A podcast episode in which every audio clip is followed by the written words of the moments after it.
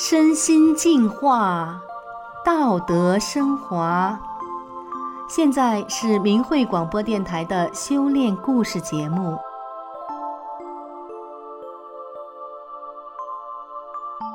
听众朋友您好，我是宋阳。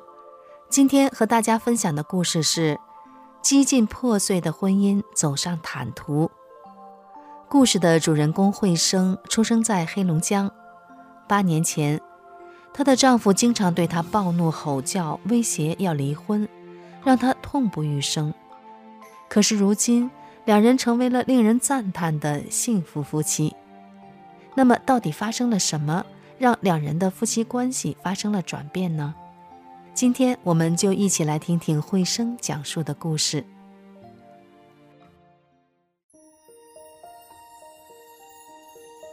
现在，我丈夫常常当着父母亲友和同事的面赞扬我。这些年，多亏有了他。在亲友的眼中，我俩是让人羡慕的恩爱伴侣。但是谁也想不到，八年前，丈夫可不是这样说的。我的家庭曾经濒临破碎。八年前，因为我修炼法轮大法，婆婆被中共的谎言欺骗。害怕我连累了她儿子的前途，唆使丈夫和我离婚。因此，丈夫总是对我大喊大叫：“我早就跟你过够了，我真后悔跟你结婚，你滚！”那时候的我，如果不是修炼法轮大法，真是一天都跟他过不下去。每天，丈夫到附近的公园或街道上堵我。看我是不是抱着孩子在给人讲法轮大法被迫害的真相。如果发现了任何蛛丝马迹，回家等着我的就是一场大战。他摔椅子、摔手机，逼着我去法院办离婚，拿刀威胁我。我身心俱疲，经常是以泪洗面。我心里有一万个委屈。我放弃了大城市的生活，放弃了待遇较高的工作。跟着丈夫来到了他的老家，没房子，租住在一个出租屋内，没工作，婆婆因此瞧不起我，没钱，整天整夜的自己带孩子，举目无亲。我只有丈夫这一个亲人，他却天天发脾气，限制我的人身自由。看着襁褓中的孩子，我悲痛欲绝，不知道该怎么样改变这样的家庭环境。通过学习法轮大法的书籍和修炼的朋友交流，慢慢的，我知道该怎么做了。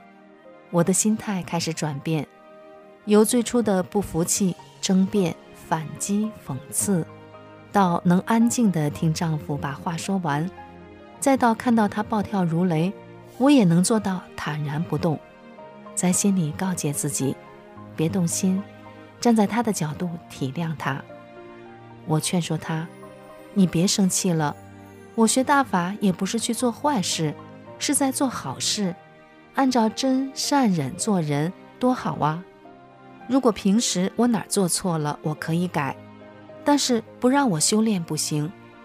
我都是利用自己休息的时间去学大法经书练功，没有影响任何人，也没耽误做家务带孩子，为啥不行？宪法还规定。”公民有信仰自由呢。丈夫听了我的话，无数次的摔门而出。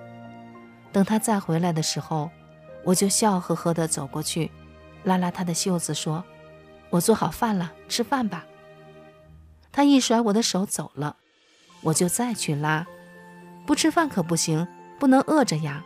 饭菜都给你盛好了。”他一言不发的吃饭。孩子还小，不会说话。我们家安静沉闷的让人窒息。有一次，我这样天天喊丈夫来吃饭，整整喊了一个月，他都没有跟我说一句话。但是，我照常给他做不同的饭菜。为了给他做可口的饭菜，煎、炒、烹、炸，我都学会了。他食欲不振，没有辣椒吃不下饭，我就照着视频学会了做四川菜。我家的每顿饭都有两种风味的菜，一种是专门给孩子做的，一种是专门给丈夫做的。有段时间，她上班很辛苦，晚饭我都炒四个菜。丈夫的饭量小，我就买了六寸的小方盘，每个菜就做一个盘底的量，这样就不用吃剩菜了。第二天又做新的，不重样。最后丈夫笑了，说：“你天天弄得这么丰盛，我以后吃别的饭菜都吃不惯了。”现在我丈夫不再挑食了，一看我做饭就说：“不用麻烦，做啥都行，你做啥我吃啥。”有一口吃的就行。他还不止一次地对我说：“你知道你最让我感动的是什么吗？就是你天天叫我吃饭，那就意味着不管我们怎么吵架，你总是有一个底线在，让我看到这个家始终是有希望的。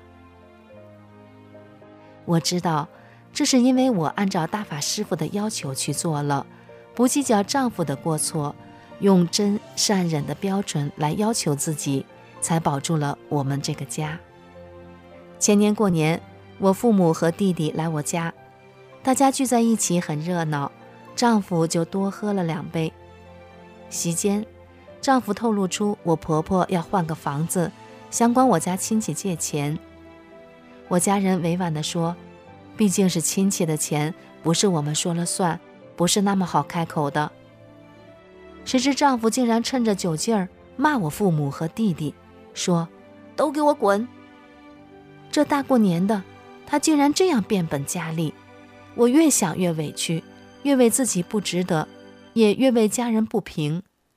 弟弟气得起身穿衣服就要走，我对丈夫说：“你想想，你这么说对吗？你应该这样吗？”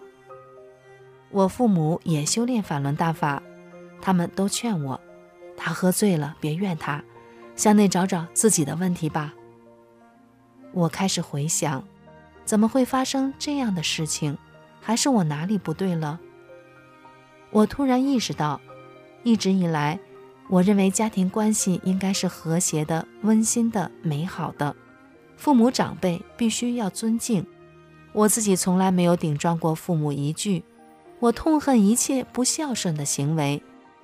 所以，丈夫的言行强烈地冲击着我的内心，我受不了了，心里怨恨丈夫了。我想这样不行，我是一个按照真善忍修炼的人，与人为善是我应该做到的，我不能怨丈夫，但是我可以告诉他做好人的道理。于是，我娘家人走了以后，我给丈夫写了一封满满十四页的信。在信中，我把这些年来经历的种种家庭磨难、夫妻间难以处理的矛盾，一件一件地摊在他面前，把自己原本有体面的工作，是受人尊敬的中层干部，但是为了维持这个家，几乎放弃了一切的心路历程和盘托出。我第一次向他坦言，在令人窒息的婚姻中，多少次我都觉得过不下去了。是对真善忍的这份信仰支撑着我，一再包容着婆婆和丈夫的种种责难。我写道：以前我一宿一宿的失眠，只要饿一点儿，我就胃疼得动不了。这不是修炼法轮功练好的吗？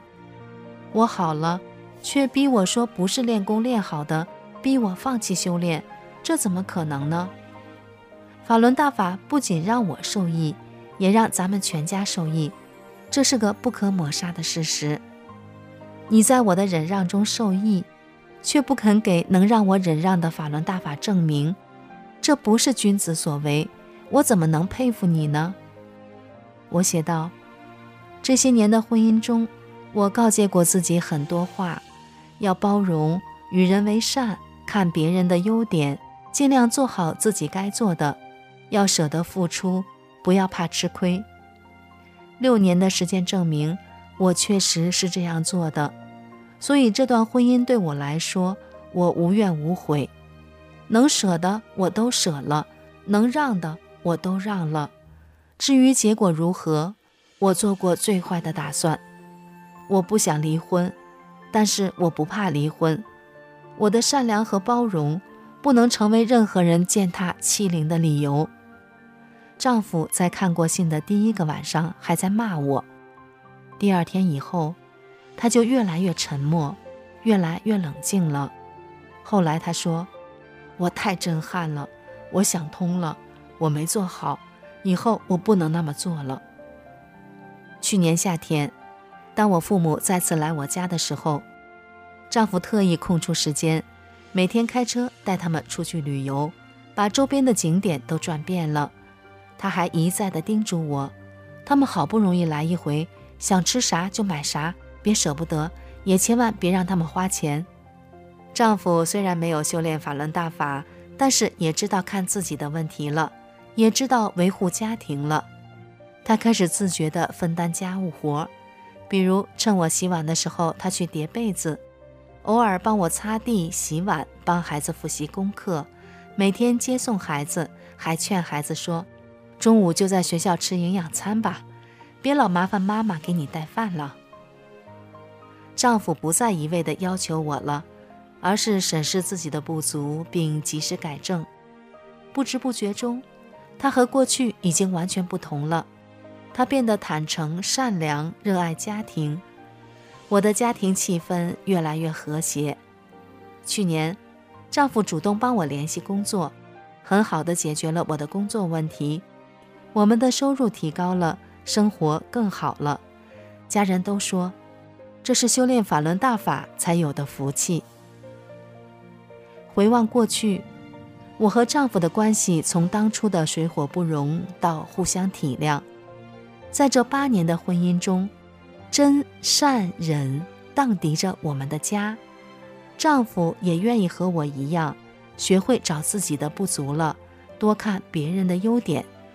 拥有了更宽阔的胸怀，八年的亲身经历使我深深体会到，无论在多么尖锐的矛盾中，无论在多么绝望的时刻，只要坚信真善人宇宙的真理，按照大法师父说的去做，真正按照法轮大法归正自己，总是能做到山重水复疑无路，柳暗花明又一村。